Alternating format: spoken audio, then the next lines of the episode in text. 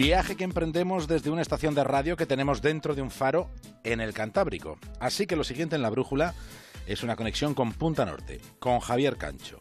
Y en el capítulo de hoy, de cuando Emilio Salgari se hizo el Araquiri.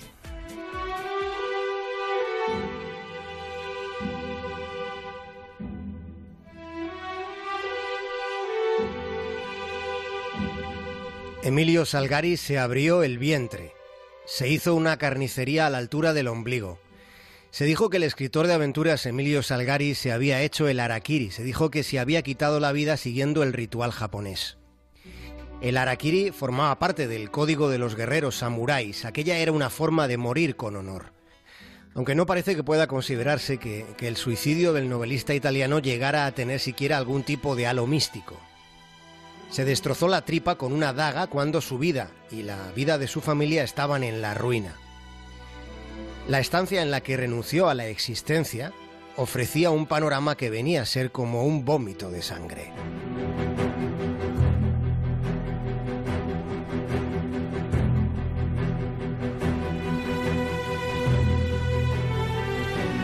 Cultura japonesa es muy dada a los mitos y leyendas. La realidad y la ficción se funden y se confunden transfigurando los hechos en recuerdos épicos de la historia.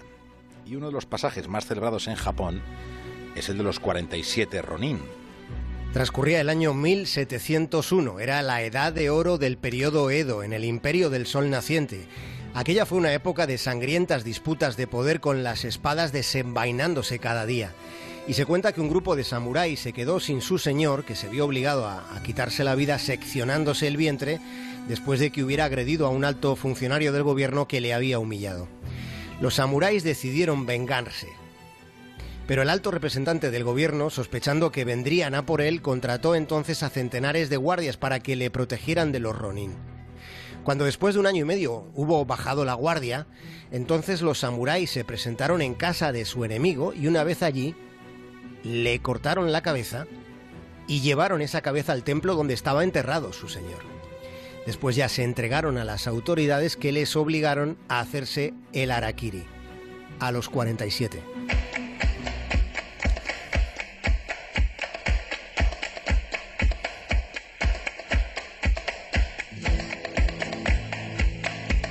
Tenía 47 años Emilio Salgari cuando dejó aquella habitación que parecía un matadero de haber intentado la técnica del destripamiento con su propio estómago.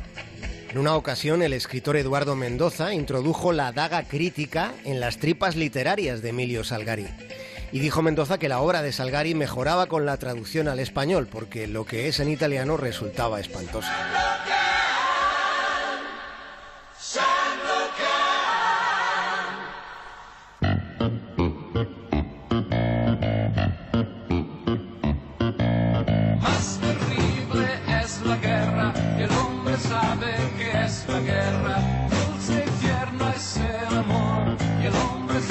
Sabe que es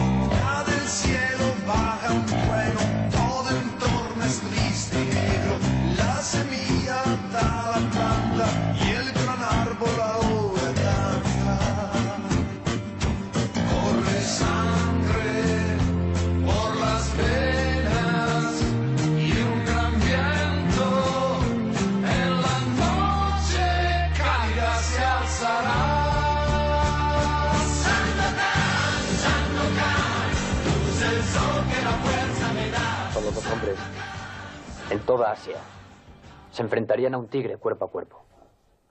Uno soy yo. El otro es el tigre de Malasia.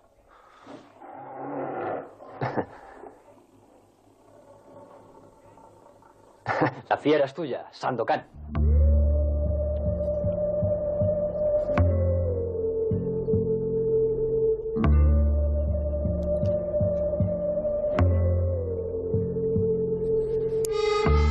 Sandokan es uno de sus personajes más conocidos porque la televisión lo convirtió en parte de nuestra infancia. Pero más allá de eso fuimos muchos, y en unos cuantos lugares del mundo, los que leímos a Salgari cuando empezábamos a terminar las novelas. Leímos algunas de las 82 novelas que escribió. Eran medio románticas, siempre había felinos muy salvajes y navegantes muy intrépidos. El siglo XIX había sido el tiempo de la industrialización, del imperialismo y de las exploraciones, con circunstancias propicias para que el relato de aventuras eh, en lugares de los que se hablaba mucho, pero que muy pocos habían visto, pues resultaran más cercanos. Salgari vendió 100.000 ejemplares en una época en la que 8 de cada 10 occidentales eran analfabetos. Sin embargo, sus editores le hicieron escribir mucho pagándole muy poco. En una de sus cartas de despedida, redactada antes de la escabechina que se hizo en las tripas, en una de aquellas cartas de suicidio escribió a los editores diciéndoles que se habían enriquecido a su costa, manteniéndole a él y a su familia en una continua semi-miseria.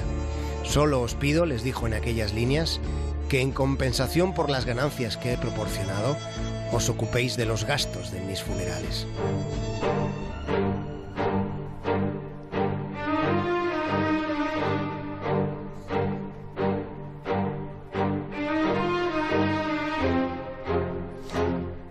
Emilio Salgari nunca estuvo en los lejanos lugares sobre los que escribió. Sus narraciones fueron posibles por profundos rastreos bibliográficos. Salgari no viajó más allá de Verona, Génova y Turín, y en Turín fue donde se suicidó, donde se marchó de este mundo. Se metió la daga en las entrañas cuando su esposa llevaba seis días en un manicomio de los de la época.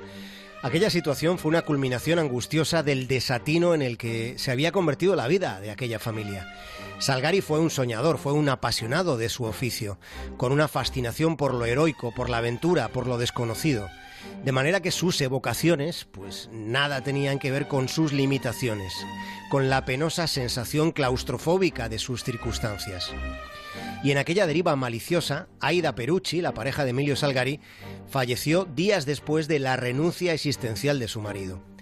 De manera que en un par de semanas los hijos de la pareja se quedan huérfanos del todo se quedan a solas con una herencia, con una herencia de tristeza.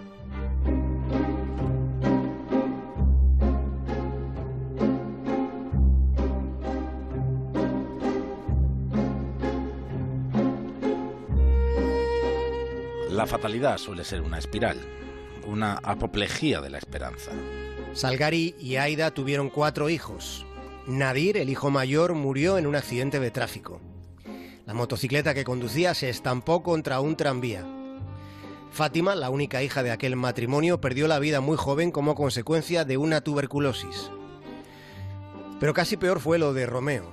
Romeo, con ese nombre tan literario, disparó contra su esposa en un ataque de celos y después apuntó a su sien y volvió a apretar el gatillo. También se suicidó Omar, el más pequeño de los Salgari, que siguió los pasos de su padre en casi todos los sentidos. Escribió 40 novelas inspiradas en los personajes y, y, en los paisajes descritos por Emilio Salgari, pero su mayor rédito fue la frustración.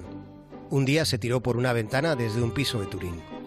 La historia de los Salgari es una constatación de una herencia a la que siempre conviene renunciar. Es el legado de la tristeza, la ruina y la desgracia contra algunos de destinos, contra algunos desatinos, resulta indispensable la determinación.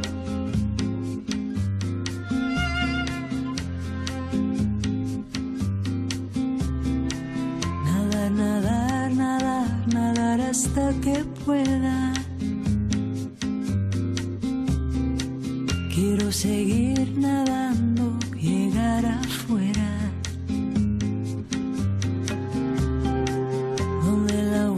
más fría, la luna llena. Medirá la distancia desde la arena. Javier Cancho, hasta mañana. Un abrazo.